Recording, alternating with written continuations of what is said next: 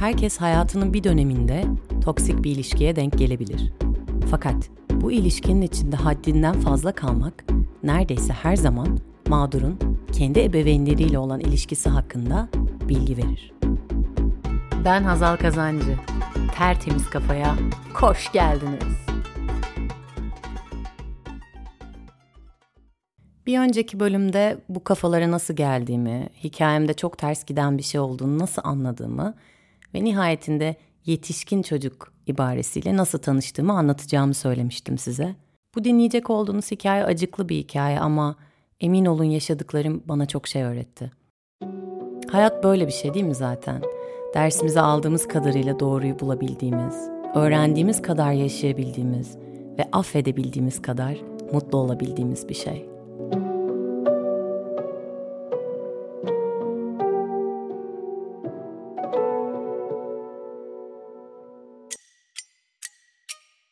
Attention, my lady, my man. Trigger warning. Take what you want and please leave the rest. Bakışları öyle bir değişti ki içine şeytan kaçtı sanki. O kocaman gülümsemesini oturttuğu yüzünden böyle bir bakış nasıl çıkabilirdi? Vücudum alarma geçti. Çok büyük bir tehlike geliyordu farkındaydım. Odanın kapısına doğru pozisyon aldım kaçmak için. Bu işin şakası yoktu. Daha öncekiler gibi bir şey değildi. Bu hissediyordum. İkimiz de ayaktaydık. Normalde ne olursa olsun korumaya çalıştığım fiziksel temasımız da kopmuştu. Yan yana değil, karşı karşıyaydık. Hızlı bir hamleyle önce benim sol tarafımdaki dolaba yumruk attı. Sonra vücudunun yönünü bana doğru çevirdi. Koca dolap kırılmıştı. Saniyeler içinde odadan çıktım ve arkama bakmadan evden koşarak kaçtım. Ne kadar koştum hatırlamıyorum. Hawaii'nin o jenerik gökkuşağı belirdi tepemde. Az önce ne yaşadım ben? Ayaklarımı fark ettim birden. Ayaklarım çıplaktı. Başım büyük beladaydı. Ve boynuma kadar battığım bu ilişkiden nasıl kurtulacağıma dair hiçbir fikrim yoktu.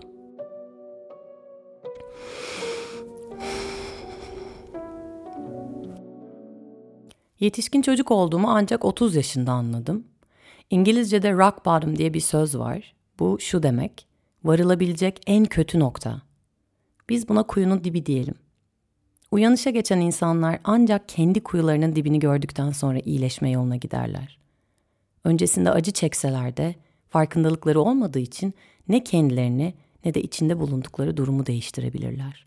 Umarım siz kuyunuzun dibini görmeden bu podcast sayesinde ayağınıza taş değmeden yukarılara doğru çıkarsınız. Temennim bu yönde ama pratikte rakba adımlar vardır sevgili dostlar.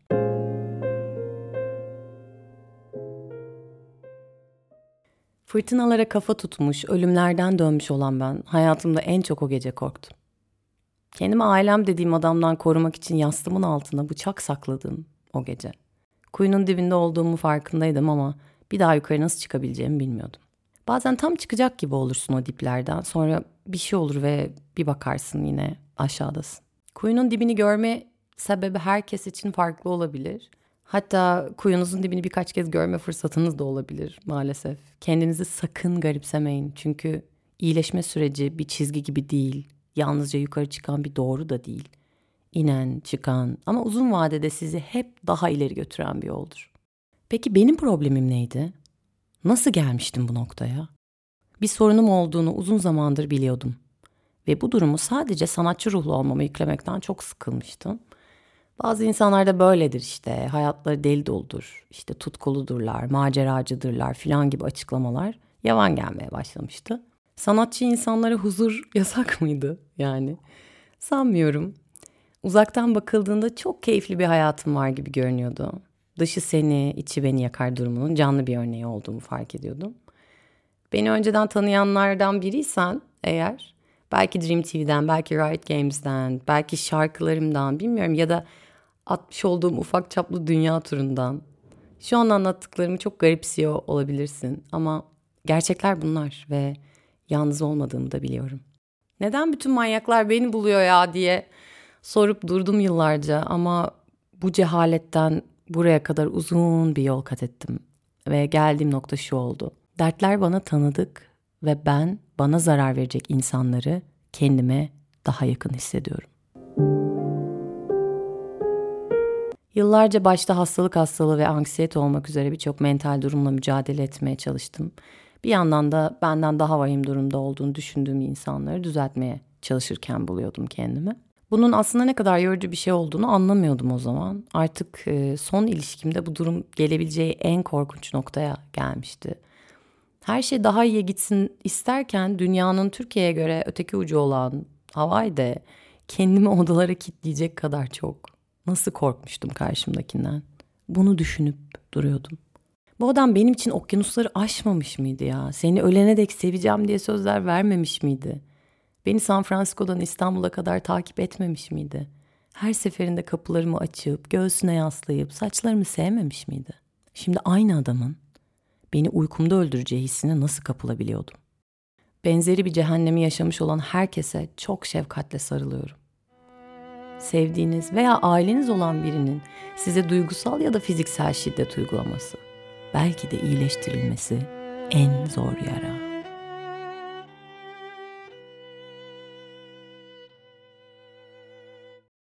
Ama tanıdık bir histi aslında çaresizlik. Yani çok sevdiğim bir insanın sanki inatla bana kötü davranması. Bir yerlerden hatırlıyordum. Bir yandan da aslında beni herkesten çok seviyor olduğunu inanıyordum o insanın. Büyük bir yanlış vardı ortada ama ona karşı olan sevgim ve umudum bu yanlışı görmemi engelliyordu. Tıpkı eski günlerdeki gibi. O zamanlar aslında neden bu adamı seçtiğimin farkında değildim ancak şimdi anlıyorum. Çocuklukta yaşadığımız ızdırabı, tekrar ettiğimi. Ben narsizmin ve daha da önemlisi gizli narsizmin ne demek olduğunu bahsettiğim adamın bana uyguladığı davranışları Google'layarak keşfettim. Türkçe değil İngilizce olarak maalesef. Burada e, şu çok önemli. 20'li yaşlarımın sonunda onlarca ülke gezmiş, üniversite mezunu, işte dünyanın ve Türkiye'nin prestijli firmalarında çalışmış bir insan. Yani bir insan olarak narsistik kişilik bozukluğu nedir, narsist kime denir bilmiyor olma ihtimali var mıydı sizce? Ne yaşadığımı anlayabilmek için aylarca gizli gizli araştırma yapmama gerek var mıydı? Varmıştı. Evet. Çünkü bizim narsist olarak bildiğimiz bu dizilerde, filmlerde gördüğümüz o bariz karakterler narsizmi ve gizli narsizmi maalesef çok yanlış yansıtıyorlar. Kendini beğenmiş insanların narsist olduğu, çok abartılı hediyeler alan insanların narsist olduğu gibi bir algı yaratıldı. Sanki narsist insanı böyle 10 metre öteden tanıyabilirmişiz gibi bahsedildi onlardan. Bunları neden anlatıyorum? Çünkü eski partnerim olmasaydı ben de narsizmin ne olduğunu bilemezdim. Anlayamazdım. Anlatsalar da anlayamazdım belki. Kitaplar olmasaydı, podcastler olmasaydı da bu gördüğüm kabustan asla uyanamazdım.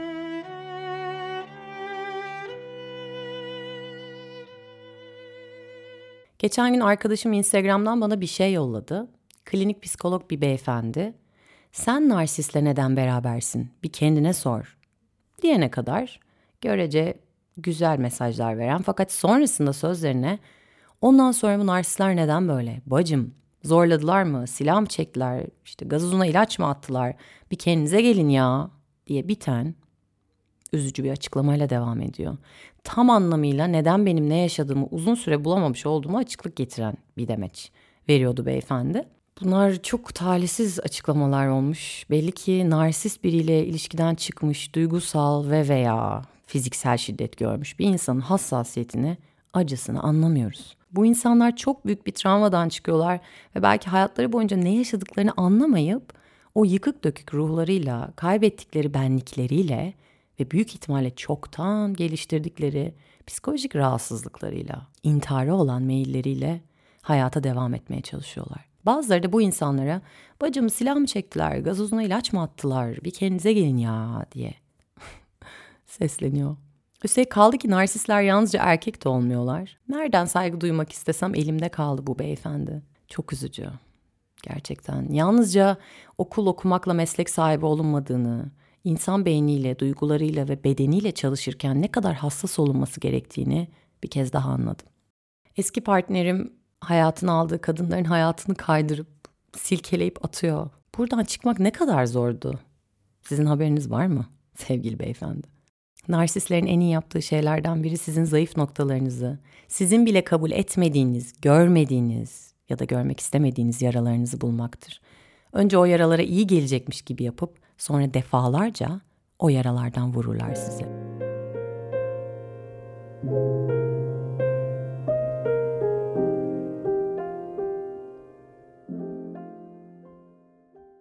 Yani eğer bir aile kurma özleminiz varsa onu vaat ederler, o sıcaklığı hissettirirler.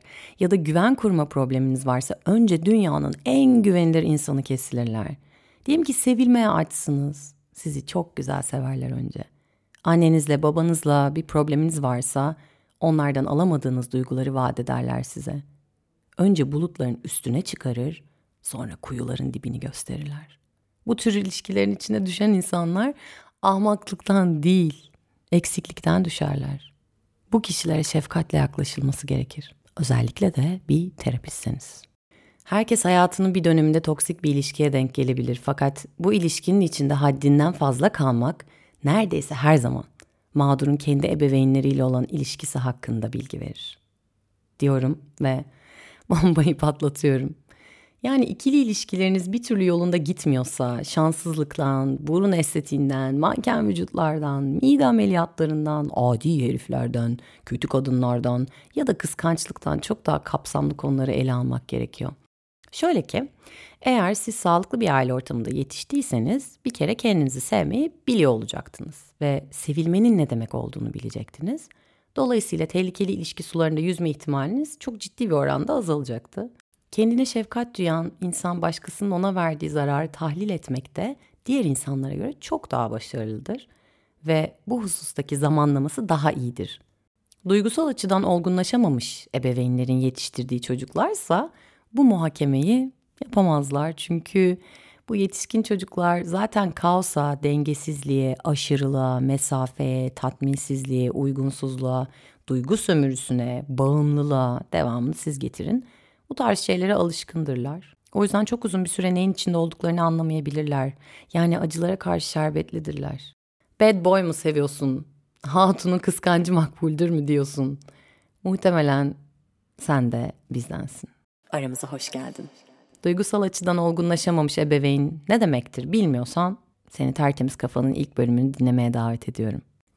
Narsizm hakkında söylenecek çok şey var. Benim de söyleyeceğim çok şey var ama e, sanırım en önemlisi şu.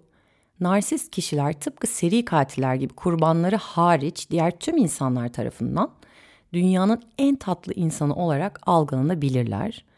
E, bu tarz biriyle beraberseniz yavaş yavaş gerçekliğiniz kaybolur ve kendinizi sorgulamaya başlarsınız. Hatayı kendinizde aramaya başlarsınız. Emin olun kırmızı rengin aslında yeşil olduğunu size kabul ettirebilecek kadar iyi manipülasyon yapan narsistler var. İnanmıyorsanız politikacılara bakın. Yine güvenliğimden endişe ettiğim bir gece bu sefer Karipler'de bir yattayım. Kendimi kameralardan birine kilitledim ve e, kaçış planımı yaptım. Son üç güne kadar kimseye gideceğimi söylemedim. O gün doğum günümdü. Yalandan bir pasta üfledim.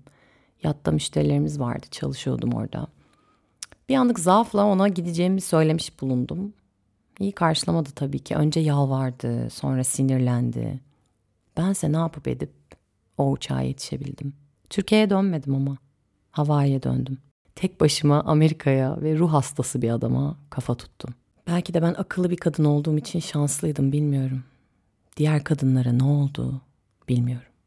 Allah iyi insanlarla karşılaştırsın diye çok sevdiğim bir dua var ama işte ben böyle bir ilişkiyle test edilmemiş olsaydım belki kendi adıma esas sorunumun kökenine de inemeyecektim.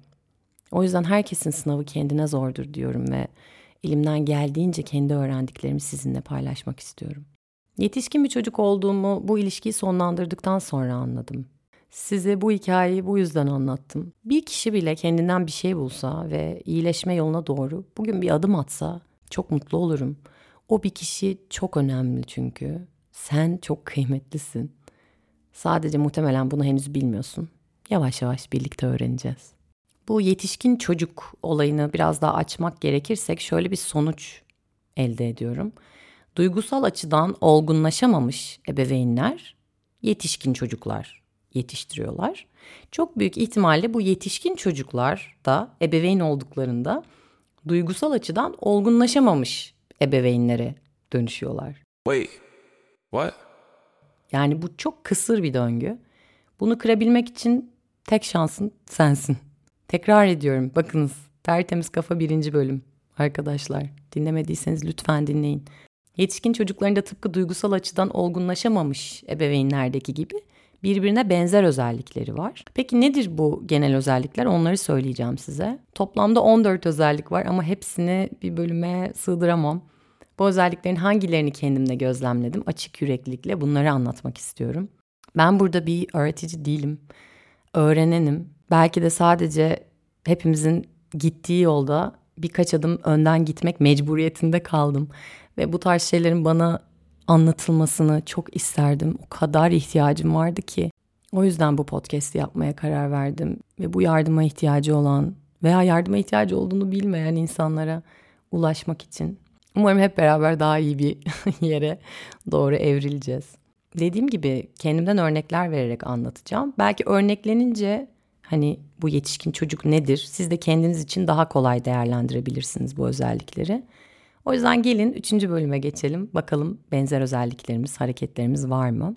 Ve sen de bir yetişkin çocuk musun? İlgini çekerse Instagram adresimiz tertemiz kafa alttan podcast. Takip etmeni tavsiye ederim. Bu bölümü sevdiysen kaydetmeyi, beğenmeyi ve takip etmeyi şu kıza çok görme. Seni karşılıksız seviyorum. Sevgimle kal. The fuck out of my mind.